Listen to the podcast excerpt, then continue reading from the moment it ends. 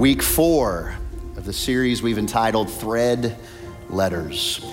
And just to give you a recap, if you're joining us for the first time, we're moving through a powerful prayer, but here's the premise. It's not in your notes, but you can write it down. Prayer is the key to everything you should do and be. Until you take a moment in prayer, which is communication to God, until you find the opportunity to, to step away from the busyness of life, as was Jesus' own custom. Jesus prayed. He had to step away after he was weak, after he was tired, after he was exhausted. He's around people. He's like, These people, I love them. I'm gonna die for them, but man, they're getting on my nerves. He had to get away and pray. And prayer is the key to everything you should do and be. When we pray, He takes the searchlight. And we say, Search our heart, oh God, find anything, any anxious thought. And He searches our heart. And prayer is the key to who we're becoming and how we're, how we're behaving. He says, Hey, prayer is the key to strength. All of the psalmists, they write and their, their poems and their, their writings are prayers to God. And they, you can see them strengthened in the Lord as they cry out and as they as they pray. Prayer is the key to everything you should do and be. And the one thing the disciples asked, they didn't ask, How do you walk on water? Maybe they did, it's not recorded in Scripture. They didn't ask, How do you raise the dead? How'd you turn that little to go box from Long John's into thousands of meals? How did you do that? They asked him, Lord, teach us to pray, because there was something powerful about his prayer. And his response to that question, Lord, teach us to pray, is the Lord's Prayer. Now, we've been saying it out loud, but I hope we're not just saying it. I'm inviting us every week that when we say it, we pray it. When we're saying it, we're really praying it because it's a prayer, it's not a pledge of allegiance. You can sit under God, indivisible, and not mean a word, not even understand a word, not even get it. And you're pledging allegiance? This is a prayer, and so I invite you, as we say it out loud at all of our locations, let's really say it with an, with, with an attitude of, of prayer, like really praying it over our hearts, our lives, our family, our children. Think about where you are right now and pray this prayer with me. Here we go. Let's say it out loud. Our Father, who art in heaven, hallowed be thy name. Thy kingdom come, thy will be done in earth as it is in heaven. Give us this day our daily bread, and forgive us our debts as we forgive our debtors. And lead us not into temptation, but deliver us from evil. For thine is the kingdom and the power and the glory forever. Amen. And if we just say it, you can say it and have nothing change in your life. The enemy knows scripture, the devil knows this prayer. But when you apply it, in fact, write it down in your notes. Every phrase is a thread that connects and compresses the fabric of biblical doctrine into one prayer. Jesus takes the whole idea of the Word of God and compresses it down. That if the only thread you're hanging by in life is the thread of the Lord's Prayer, it's a thread you can hang by and every piece as we've been going through it. We've been in three different sections so far. Our Father, hallowed and thy kingdom come. Our Father, until you know the trajectory of the prayer, you've got to see him, you got to see God as your Father. Look at me, everybody. This is a huge issue in all of us, whether you believe it or not, whether you know it or not, whether you've investigated it or not, whether you've met with a counselor or not. I want you to know I meet with a counselor at least two times a month. Oh, I thought I need my pastor to be strong. Yeah, because I'm stronger because I meet with a counselor. I'm stronger because I meet with a counselor. Do you know that you can't tickle yourself? you can't tickle yourself. Do you know there are some things you just can't see and there's some things you just can't process? The same way you can't tickle yourself, there's some things that you need someone to process with. Jesus, well, you ought to go to the Father. Yeah, the Father, and I have a counselor that helps, a Christian counselor. But I want you to know that there are daddy issues with all of us, no matter how good your dad was. Let me show you this way. If this right here is a terrible dad, I know that some of you, that's where it is. Some of you had a decent dad, some of you had an okay dad, some of you had a great dad. And we will look at God when we get into trouble and we need help from our Father. We only see Him as good as we see our own family, our own Father, or our absentee father or our emotionally uh, disconnected father. And that's how, if you're not careful, that's how you will see. But let me show you God is not. We sing, You're a good, good father, but it's actually not completely correct. Your dad may have been a good, good father, but God is a perfect father. So if this is a good father, above the skies, our Father in heaven, hallowed be thy name, way above what you could ask or imagine or dream of or think of, as good or bad as your dad on this earth was, I want you to know God is greater and better and stronger and more stable and more constant. He is constant, He is faithful, and He's got good gifts to give to His children. I want you to see God that way because you can't understand the rest of this prayer until you know He's a perfect Father. Hallowed be thy name gives us the understanding to not see him just as useful, like a tool in your tool belt. Don't see him as useful, see him as beautiful, Pastor Cameron said. Thy kingdom come. We're living in two kingdoms. Woe kingdom, woe is you kingdom, and the blessed are you kingdom. And the whichever kingdom you're living in is based on wherever Jesus is on the throne. If Jesus is on the throne of your marriage, your marriage is living in the kingdom. But if your last word in edgewise is on the throne of your marriage, you're living in the woe kingdom. In the woe kingdom. Thy kingdom come. And we get to part four Thy will be done. And I want you to know that these four words, whether you realize it or not, just by quoting the Lord's Prayer, these four words are the absolute hardest words to really pray. They're the most difficult words. You may think, God, get me a spouse. God, forgive me of that sin. Because you think that sin, this is the hardest prayer to pray. Thy will be done. The good news is Jesus gives us the power and the model on how to pray it. So you don't have to pray it with your own model, with your own understanding. You actually submit to His way. You submit to not your own understanding, but His life, His guidance. And He gives us the model and the power, the power to pray, Thy will be done. And that's where we're going to set up camp today. Write this down. This phrase is the only one found in Jesus' personal prayer life. Out of the Lord's Prayer, He does say Father, but He doesn't say Our Father. This is the first time He says Our Father. But in the Garden of Gethsemane, which we read earlier during our worship segment, we're reading that thy will be done is the only time that the Lord's Prayer, a piece of it, Jesus actually is praying it. And it's powerful and it's hard to pray because of a few things. Write this down. This phrase runs right in the teeth of culture.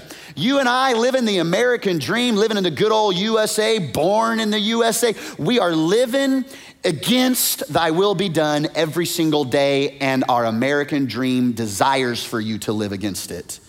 Founded on biblical principles, this nation was. I just sounded like Yoda. But yet it's the hardest thing to pray. Why? Why? Because here's the deal. In our culture, in our culture, this world doesn't think you're happy and fulfilled and have real joy un- unless you go against thy will be done and you say, my will be done. My will be done means all, utmost happiness.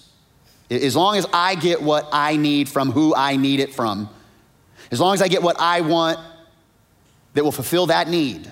My will be done is the better prayer that we like to pray and hope to pray and hope to get answered. Some of you need to thank God that He has not answered some of your prayers. You're wanting God to answer a prayer that if, it, if you answered your will, my will be done, it would be devastation for you. You don't even know what He's kept you from. You don't even know what He's unanswered in order to really give you what you need, okay? But here's what culture says write them down. The more choices you have, the happier you are. I like to be able to choose. I want this, I want that. Give me some options. Give me some people. Give me some things. Give me some stuff. I, I want to be able to have all the different value meals. I need 74 value meals at McDonald's alone. I like the more choices I have. I mean, Ruth Chris will give you like a little, this nice steakhouse will give you a tiny little menu, and, and that's nice. You go to Cheesecake Factory, or well, that's pretty decent, but it's like 54 pages. There ain't no way they do everything good on those pages. Ain't no way. 54 pages at the Cheesecake Factory. Go to Golden Corral.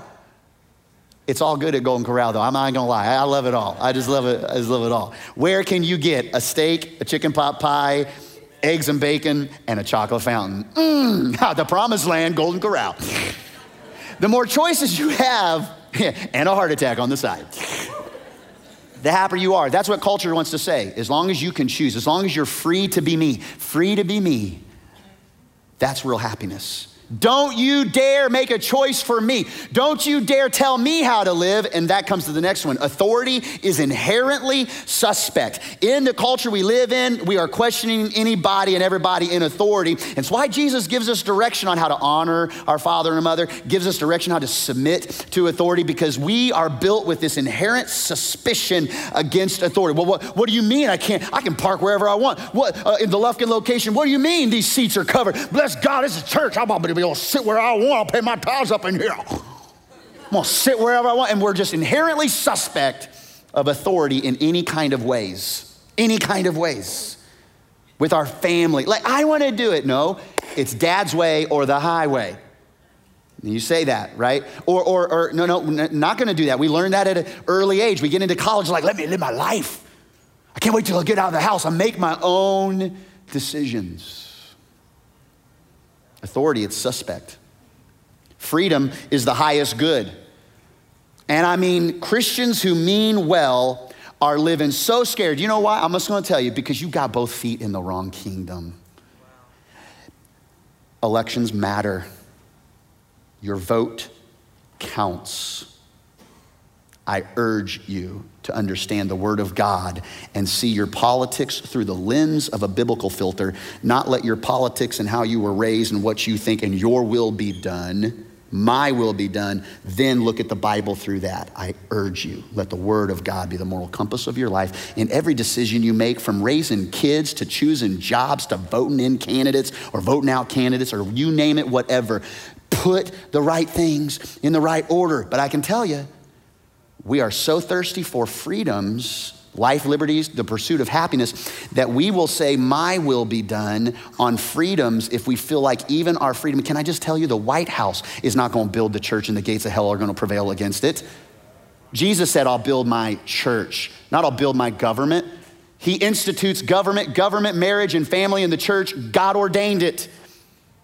But when you try to live where other people are going to answer your will for your life, it's not, that is incomplete and imperfect, but Jesus is gonna build his church. And can I just remind you that many times the church thrives in an upside down kingdom. In other words, when things get bad, the church gets going. When people get persecuted, Jesus steps, the Holy Spirit starts moving in a way that we, we don't normally see. So just get ready. No matter what happens, be engaged, but understand your kingdom is not of this world. Thy kingdom come, thy will be done. And you and I, we can learn to pray, thy will be done in a life transforming way. Because here's the deal you're probably not gonna pray, thy will be done in a powerful way until his will comes in direct uh, pushback against where you are, what you want, what you're experiencing. So when things are moderately good, you can say, thy will be done. But what about when the cancer's back? What about when the kid is sick? What about when the marriage doesn't look? What about when you were, you, you, you, you were slapped in the face with this unbelievable heartache, tragedy that you didn't see coming. You can't hold on to it. You, you buckle under it. That's the kind of pressure that Jesus is experiencing in the garden. And yet he shows us how to pray, Thy will be done in a life transforming way because he's having to navigate the real emotions and turmoil of life just like you have too. We see Jesus in the garden. And I want to show you a few thoughts. And I want to tell you, I've been preparing for this message for about five weeks. And I feel like this is a critical point in this series. This message, it doesn't have um, as much humor in it. I, I like to, like, you know, spoonful of sugar helps the medicine go down. I just want you to know there's not a lot of sugar today. Because every once in a while, I don't think church ought to be boring. I think church ought to be fun. I think you ought to laugh in church. But sometimes uh, there ought to be some breaking in church too. Now, I'm not going to leave you broken, but I hope that we can break some things down and see where Jesus wants to put it all back together. But you got to understand some things first. You got to see some intensity first. If you want to taste and see that the Lord is good, you got to know what he did that makes him so good. So the first element is this if you're taking notes. I want you to taste the magnitude of his agony in the garden. As we read this scripture from Matthew chapter 26, Jesus is normally, when he's exhausted, he goes to pray and he's rejuvenated. He goes to pray and he sees the compassion. He goes into his ministry, he dips down into the water, he's baptized by John. He comes up, and his Father in heaven, before he could ever work a miracle, before he ever turned water into wine, before he ever did anything good, before he ever took next steps, his father says, This is my son in whom I am well pleased. He's the delight of my life. And every time Jesus goes to pray, he has the, the presence of his father. He knows his father better than you and I. And we read the scripture that in this moment, as he begins to pray, he began to be sorrowful and troubled. This is agony. This is shock. My soul is overwhelmed to the point of death. He doesn't want to go on. Have you ever received shocking news, but before you get it, someone has to call you or sit, talk to you and say, I need you to sit down? Are you, sta- are you sitting down? Because the news is so powerful, it may knock you off your feet. Going a little farther, he fell with his face to the ground. He feels like, I'm gonna die right here and he prays three times, I don't want to go through what I'm about to go through. And I think a question you and I need to ask about this the magnitude of Christ's agony. Understand, this isn't a show. This isn't a drama. He's not on the stage. This is real. And he's feeling all of the weight that you and I feel to the point way beyond what we've ever felt, unless you've been to a point of exhaustion and stress and even anxiety and sorrow and overwhelmedness where your pores open up and you begin to bleed sweat mixed with blood. That's where Jesus is. Now, question why is Jesus so shocked and overwhelmed? Why is he so, shocked and overwhelmed? This isn't the first God follower who has faced pending death.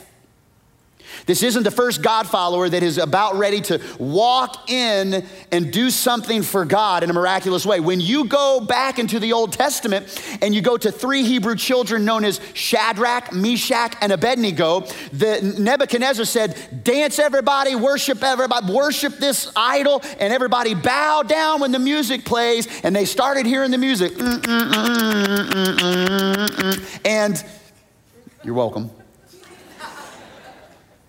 and they don't bow. They're not overwhelmed. They're not sorrowful. They're not in shock. They don't bleed droplets of, they don't sweat droplets of blood. As a matter of fact, they are escorted to the king. The king turns up the furnace seven times hotter, even to the point where the guard falls down dead because it's so hot. And he says, You're not going to bow. He says, We're not going to bow. And we, God's going to save us. And then Shadrach, Meshach, and Benny say, And even if he doesn't save us, we're still not going to bow. And they stood against cultural pressure and they basically, in essence, said, Thy will be done. And they walked in the fire and God was with them in the flames. So, why is Jesus so shocked if Shadrach could make it through this? Why? Because look, it's not the normal response for those that are giving their life for God. The first martyr after Jesus dies, resurrected in his sins, his name is Stephen. And when Stephen is about to be put to death in the middle of the street, Saul, who later uh, name is Paul, holding the coats because they're warming up to stone Stephen to death. In Acts 7, Stephen, full of the Holy Spirit, looked up to heaven and saw the glory of God and Jesus standing at the right hand of God. And then they killed him. And they, they, they, rushed him, they dragged him out, and they stoned him to death. And yet, in that, Stephen's like, ah, the goodness of God. And Jesus is saying, Oh my God, oh my God. Fast forward 1,500 years, Martin Luther nails the 95th thesis to the door, meaning that he's separating from the Catholic Church, and he gives 95 reasons to understand that we aren't saved by our works or saved by the church. We are saved by grace through faith in Jesus Christ. And it's not by works, lest any man should boast. boast. And two of those fathers that come out of the Catholic Church and into this new reformation, a reformed way of seeing salvation and seeing Jesus and understanding the gospel, the good news of God, Hugh Latimer and Nicholas Ridley, they become heretics. And the church themselves tie them to a post in the middle of Oxford, England. There is a memorial memorial uh, that stands to this day for them giving their lives. They are, po- they are tied to this post, they are lit on fire like witches burned in Salem. These men of God die for the faith in Christ Jesus. And before they die, they are not sorrow and trouble, trouble filled and overwhelmed. Uh, uh Latimer says to Ridley, Play the man, Master Ridley meaning be trustworthy. Don't lose faith, Master Ridley. We shall this day light such a candle by God's grace in England as I trust shall never be put out. Who does that? Especially when you see the model of Jesus, because Jesus, it's not the normal response, and the truth is, it's not a surprise because Jesus is part of the Trinity Father, Son, Holy Spirit. He was there before the foundations of the earth were formed, and the Bible says, before the foundations of the earth were formed, the Lamb would be slain. Jesus knew, even in the garden, as he watched God form Adam and Eve, and there in community with the Holy Spirit, they see the story of men that do not try to get close to God, but God that desperately tries to get close to man. And they see us fail after time, time after time after time after time after time. And God knows, Jesus knows, his assignment is to be the ultimate sacrifice for our sin. It wasn't a surprise. He even said to the Pharisees, Destroy this temple, and in three days I'll rebuild it. He's not talking about the brick and mortar, he's talking about him. Destroy me, I'm gonna be resurrected in three days. I'm coming, I'm gonna die. He tells his disciples, I won't be with you all the time. I won't be with you always. The time has near, the time has come. This isn't a surprise. So, why is Jesus so shocked and so overwhelmed and full of sorrow? Our Jesus. Why? I mean, he's perfect, isn't he? Raising the dead, healing the sick, blind eyes open, walking on water. Because for the first time, Jesus is given a foretaste of what his father's absence feels like. Even when he was 12 years old, his earthly mom and dad forgot about him. They thought he was in the entourage heading back to Nazareth. They realize he's not there. They go back to the big city and he's nowhere to be found. And they look for him for days. They find him on the fourth day. He's in the temple and he says, Mom and Dad, don't you know? I got to be about my father's business. He understood relationship with the father like you and I just don't yet. We just don't yet. It's like looking through a mirror darkly. Someday we'll see clearly, but we don't get what Jesus exactly got quite yet. And Jesus is given a, a taste of what his father's absence feels like. Every time he would go to his father, he had joy and peace and comfort and compassion. And now he goes to pray, and he's not feeling those things. He's not experiencing those things.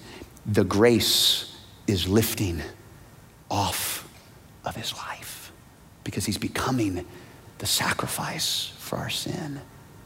And what's happening here is Jesus is being given a foretaste of the cup of judgment. Right there in the garden, they had celebrated an hour earlier with the cup of wine and the bread, the Passover meal. And in the Passover agenda, it's called the Seder, the Passover agenda, there are several different pieces that you do and you say and you pray. Part of it involves not just drinking the cup once, but actually four different times. And every time they would drink the cup, they remember a promise of God found in Exodus 6. Exodus 6, 6 and 7 says, I'm the Lord and I will bring you out, I will free you, I will redeem you, I will take you as my people. Those four core promises of God are still active and alive today. But those Jewish people, they would sip the cup and they would remember, I'll bring you out. They would sip the wine, I will free you. So when Jesus says, do this in remembrance of me, he's not saying have a party in remembrance of me. It's like every time you sip and you say, I'll bring you out, it ain't that lamb that was on the doorpost that really brought you out. That was a shadow of the things to come. I'm the one that brings you out. Okay, Moses and the staff and the parting of the Red Sea didn't free you. I free you. I free you. I drink that cup. And now there's one more cup for Jesus to drink. And it's the cup of judgment.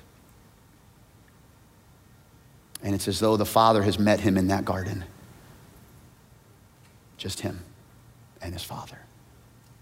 And he slides that cup over to Jesus. For the first time, Jesus is beginning to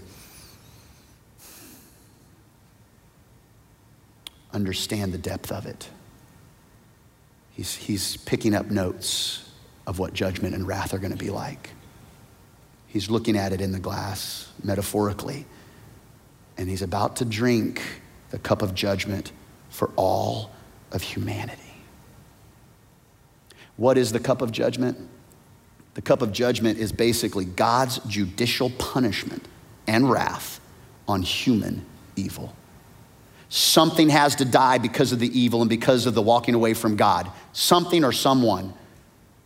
All throughout the Old Testament, the people of God would have to drink the cup of wrath of God because they did not have a substitute. They didn't have the ultimate sacrifice in Jesus. And they are learning slowly but surely they can't fix it all. They'll always be drinking this cup, so Jesus drinks it for them. Even in Ezekiel chapter 23, you'll be filled with sorrow, the cup of horror and desolation. You shall drink and drain it, like down to the dregs, and tear at your own breasts. In other words, there's just, oh, the, the, the judgment and the wrath on human sin and Jesus drank that for you and me, everybody.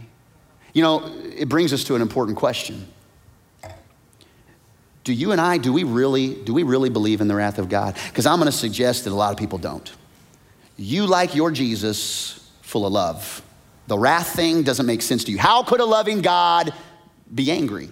How could a loving God pour out wrath? How could a loving God give punishment? Jesus did not go to the cross and experience his father's absence. All of the world's sin packed upon him and be the substitute for the debt that you owe just to do it. You can't understand God's love for you unless you understand God's wrath. Because God's love was poured out for you on the cross because Jesus drank the wrath for you. There he is in the garden, and the Father is saying, Look, somebody's got to drink this cup, son. And I know they won't even stay awake with you.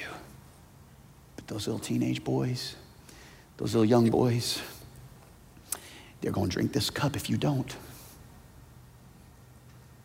All of humanity is going to drink my wrath unless you drink it. And this is why I love them so much. I, I'm giving you, I'm giving you my only son. Tim Keller says it like this the deeper you grasp, the deeper your grasp of God's wrath on sin, the more wondrous the cost he bore to forgive us and save us from that same sin. This is the cup that he's about to drink. So I want you to understand the magnitude of the Son of the living God Maybe your dad never said something that you wish he would have said.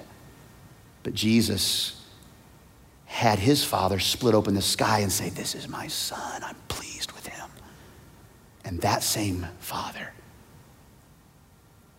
begins to forsake him. See the magnitude that he went through for you. Number two, see the immediacy of the agony in the garden. Here's another question that I, am wrestling with, and I, and I think you need to wrestle to see the goodness and grace and beauty, the beautifulness of God. Because here's the question I got. Maybe you got it too. Why now? Why here?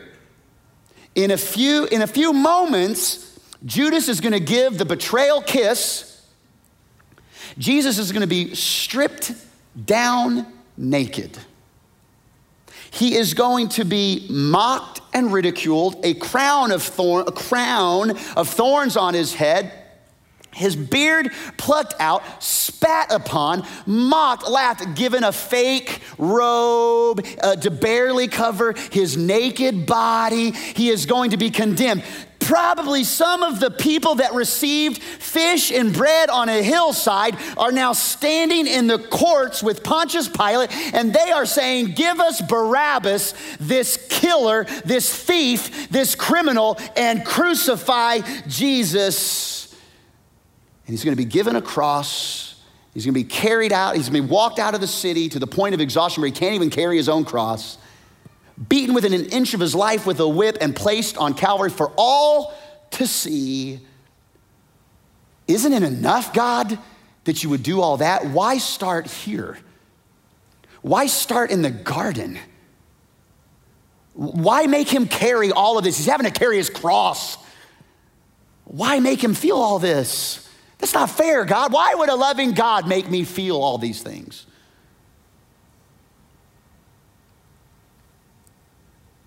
Tell you why. If God waited to pour out the cup of judgment on Jesus, if he waited until he was suspended by three nails on a tree, Jesus has no more choice. What's done is done. There is no going back. There is no free will. There is no change. There is no shift. There is no, okay, angels, I, I think I've had enough.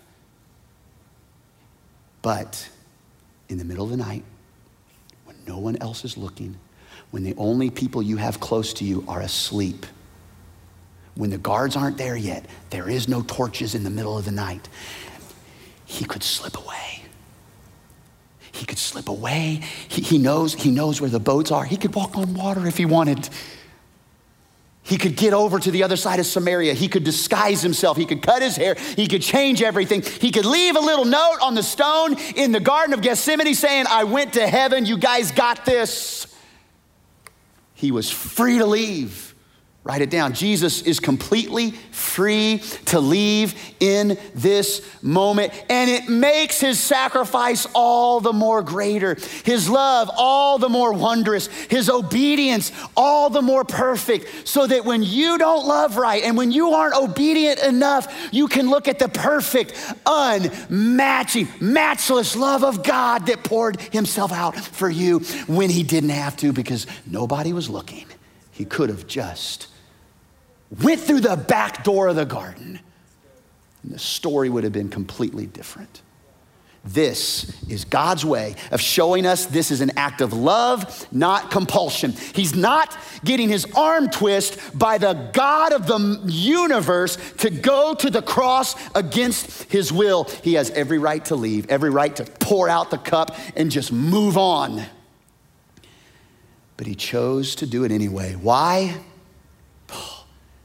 Look in a mirror. Look in a mirror. It's why he did it for you.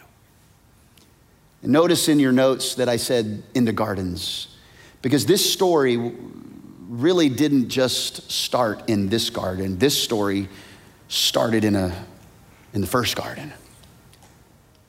And in the first garden, God was there with Adam.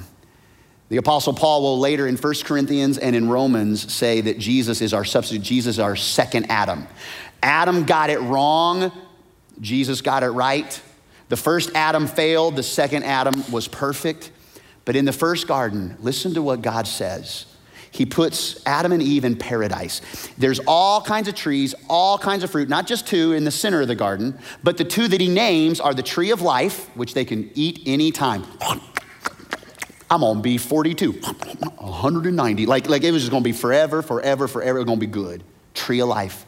But there was another tree, the tree of the knowledge of good and evil. And out of all the things God said, He said, Do not. You know what the enemy does to us? Do you know the first words that God says to Adam in the garden? You are free to eat from any tree. You are free.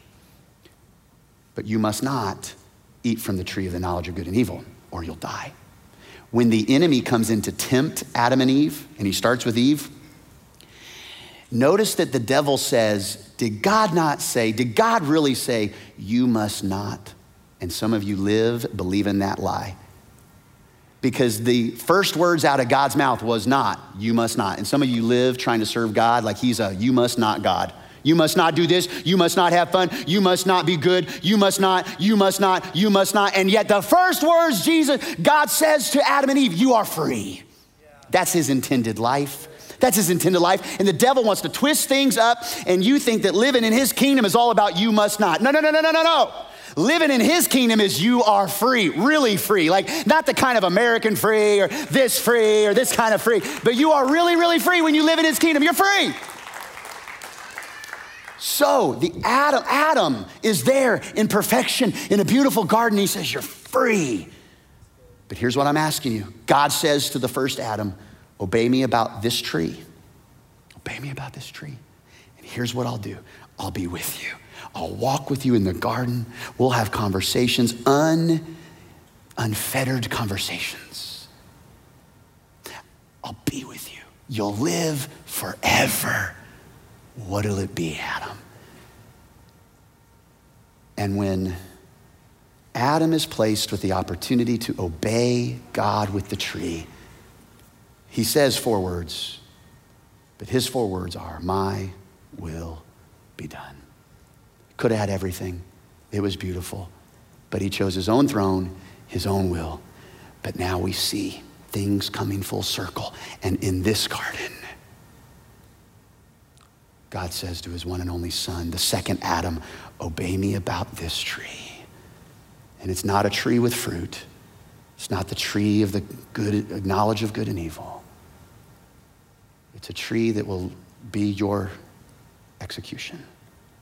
The tree that you will be suspended. I will, if you be lifted up on this tree, you will draw men unto you.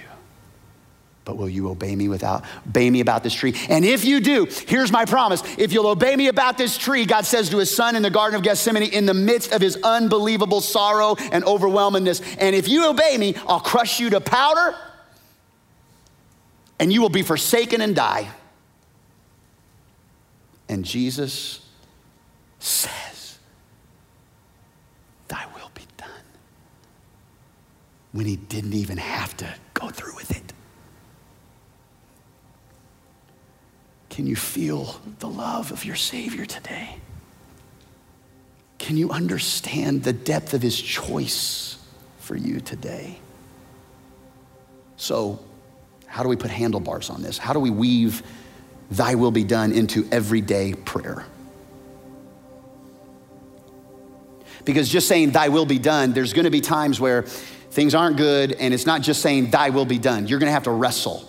Jesus wrestled, it's okay to wrestle. And so there are three things that I want you to remember. When we go to this part of the prayer in your prayer time, you get to thy will be done can you remind yourself of some things? Can you go back? Can you go back and hear the rustling of the olive tree leaves?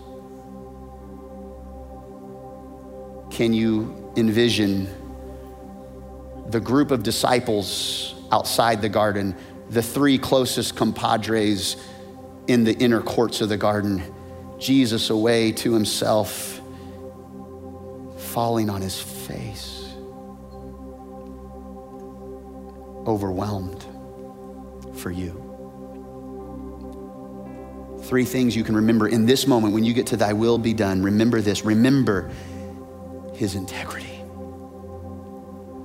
his wholeness. Look, look, look. Your integrity is really what you are when no one's looking. And what we struggle with is we are one way in the light and we're another way in the dark. And don't think that that doesn't apply to you, it applies to all of us. Sometimes we're the same in the light as we are in the dark if nothing's on the line. But when the pressure's on, things are bad, nobody else, nobody else, you're not on a video recorder, and you say some things and you do some things and you think some things when you're in the dark. Nobody else can see it and think it and know it, but you and God know it your integrity isn't intact. because you don't have perfect integrity. I want you to remember you can pray, Thy will be done, because His integrity is flawless. That means His will. Even when His will doesn't feel perfect, it is. It's perfect. He also has a way of when you took a detour, He can still bring about His perfect will in the middle of that mess remember his integrity. Here's what we see about Jesus Jesus is the same in the dark as he is in the light. When no one else is looking and everybody's sleeping, he could have said, I don't know about this. Oh, hey, hey, listen, disciples, he told me we got to go to Samaria quick. And they would have followed him. But he knew what he had to do. He faced it. He faced it head on, face to the ground. He's the same in the dark as he is in the light, and you're not. And so you trust in his integrity, not your own. I'm a good boy. I got my, all my spiritual ducks in a row. I go to church. I serve. I make sure to give my tithe and all of that. And you can be with major issues in your life that you've not relented to the Father. You've not surrendered to the Father. You're still saying, I gave my tithe. I showed up to church. I taught kids in Kid Works, and my will be done when it, when it comes to my attitude towards my spouse, towards my private life, towards the things that get me that get me going, all of that. My will be done. So remember, his integrity gets us to the place to, to access the power of his spirit inside of us to say, Thy will be done when it doesn't feel good. Remember his emotional honesty. Aren't you thankful about this? You don't, I don't know if you get this or not, how powerful it is that Jesus didn't walk into the depths of the garden and say, above all else, aha, thy will be done.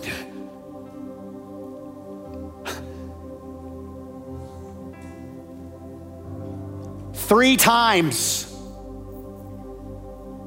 Jesus, Jesus, Son of the living God, three times had to pray, I don't know about this. This is gonna be hard. My will be done. You guys aren't awake? I need you. I need you right now. But, but they weren't gonna fulfill what he really needed. And he goes again, a second time, and a third time. You can approach God with absolute emotional honesty. Now, you don't get that and you don't understand it because I'm gonna tell you, not always have my kids been, been able to approach me with absolute, full on emotional honesty. Dad, this sucks.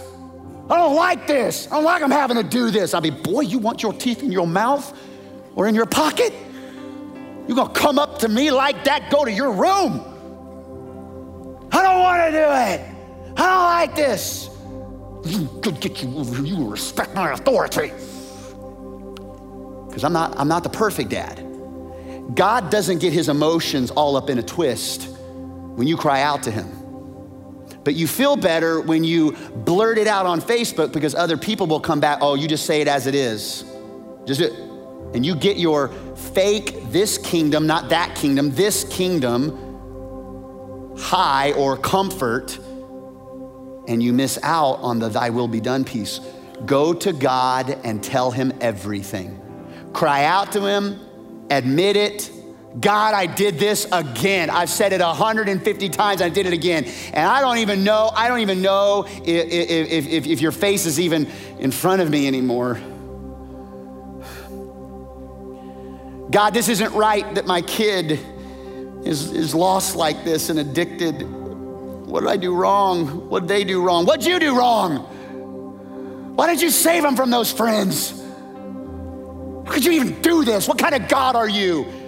Kids starving and dying? What kind of God are you? And you can be honest with God with your emotions. But it's healthy to pray both sides that you would come to God with your raw honesty and everything and questions. He's God enough and big enough. You're not going to make him smaller. He's pretty big, he's pretty strong, he's pretty mighty, okay? But what that does is once you've un- uh, let it go, you can remember he's the same in the light as he is in the dark. So nothing you could ever say will shock him.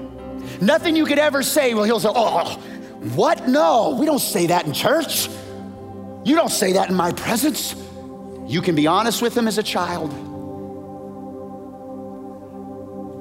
And then when you're honest and he hasn't slapped you, he's honest and he's there.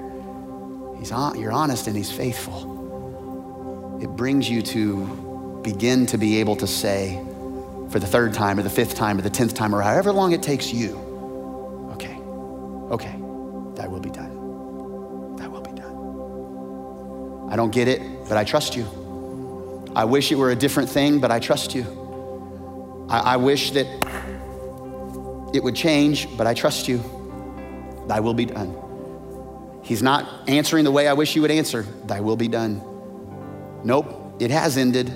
I've prayed and prayed and prayed for it to be refreshed and be renewed, but it's done. It's over. The relationship's done. Thy, okay, thy will be done. Now, you don't pray that, thy will be done, without the other side of crying out to God about all these things. Remember his endurance despite my weakness. His endurance despite my weakness. Jesus was perfect. Jesus had the utmost integrity. Jesus chose to sacrifice it all. Can I say something to you? Um, let, let, me give you a, let me give you a statement. You won't love someone all the way down. Your, your kids, uh, them to you. You won't love someone all the way down until you trust them all the way down. Now, now understand this. Let, let, let, me, let me explain it. We think that love will keep us together, the old song says. Love is the cherry on top, it is not the foundation. The foundation of every relationship is trust. And here's how it works trust builds respect, respect builds relationship, relationship brings intimacy, and then love is the crown on top of it all. And you choose to love. You don't feel love. You choose it because sometimes you don't feel it. But you won't understand love. And some people look, look, watch, watch, look at this layers. Some people jump to sexual intimacy before they really trust, respect, and have a relationship. And you wonder why that causes issues. You wonder why Jesus talked about sexual intimacy in the Bible and the power of, of placing it in the right time in the right place? Because it'll, it'll jack you up. It is not a lack of love that hurts the marriage, it is broken trust. We just don't know how to ver- we don't know how to verbalize it. And so I want you to know you won't love someone all the way down until you trust them all the way down. And what Jesus shows us in the garden and on the cross and in everyday life, listen to me, take it to the bank, cash this sermon check today. You can trust him all the way down. You can trust him all the way down because he drank the cup all the way down, because he chose in the middle of it all, all the way down you can trust him. But guess what? He cannot trust you all the way down.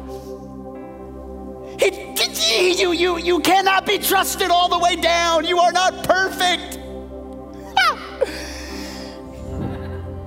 But he loves you all the way down anyway. While they not while they were serving, not while they were passing out plates, not while they were walking and getting on the boat and casting their nets on the other side, not while they were watching Lazarus raised from the dead, not while they were enjoying a wedding reception where water was turned into wine, did Jesus take and drink the cup for the disciples. It was while they were sleeping. Could you not just stay awake? And on your best day, you cannot stay awake long enough to build the trust of the Father. So instead, He loves you all the way down, whether you broke His trust or not. It's done, it's finished, it's paid for.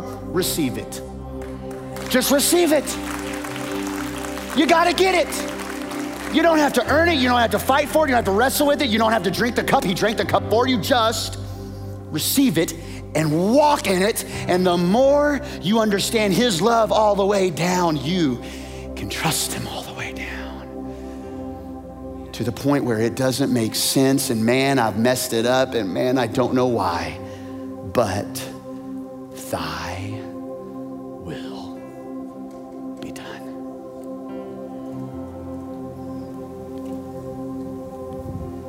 And so today we take our little communion elements that represent the bread and the juice, the body and the blood of Jesus.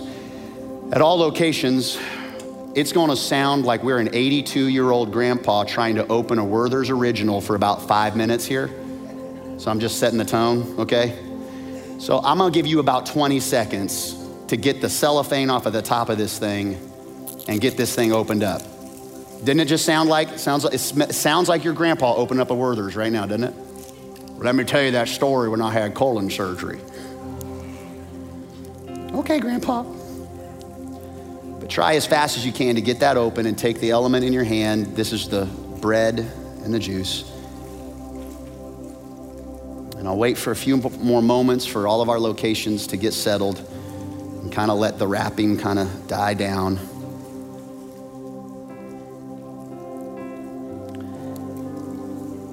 And here we are.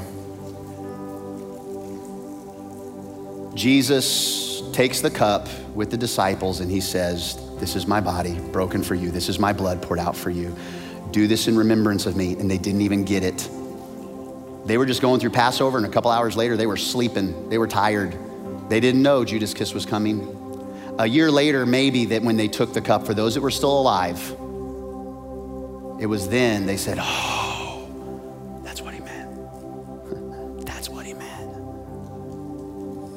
And so I want you to remember the magnitude of his agony. I want you to remember his choice in the garden way before the cross that he was broken and bruised his blood was poured out as the sacrifice for all the stuff in your life that you can't fix.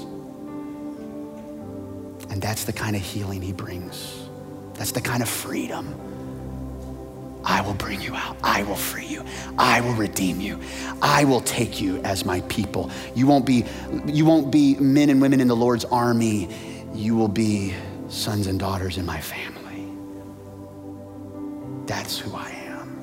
And that's what I paid for. With that in memory, your integrity, your honesty, your endurance, let's take the bread together.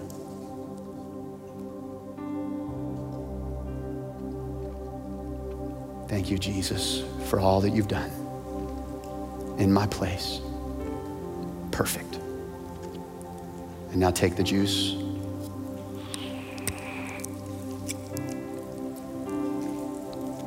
And friends, can I tell you about one more garden? That after his blood was poured out and his body was broken, he was placed in a tomb that wasn't even his own. It would, it would be how they dealt with nameless people. And yet, three days later, in another garden, he loves us, but then he gives us power to live it. You don't have to rely on your own power because Jesus is resurrected. He's alive. And that same spirit that resurrected him can live in you. And here's all you'd do you'd simply say, Jesus, live in me. I believe you are who you say you are. Thank you, Lord, for not being mad at me, but giving me this moment to make things right with you. I surrender to you. Be my Savior, be my Lord. Thy kingdom come, thy will be done in me.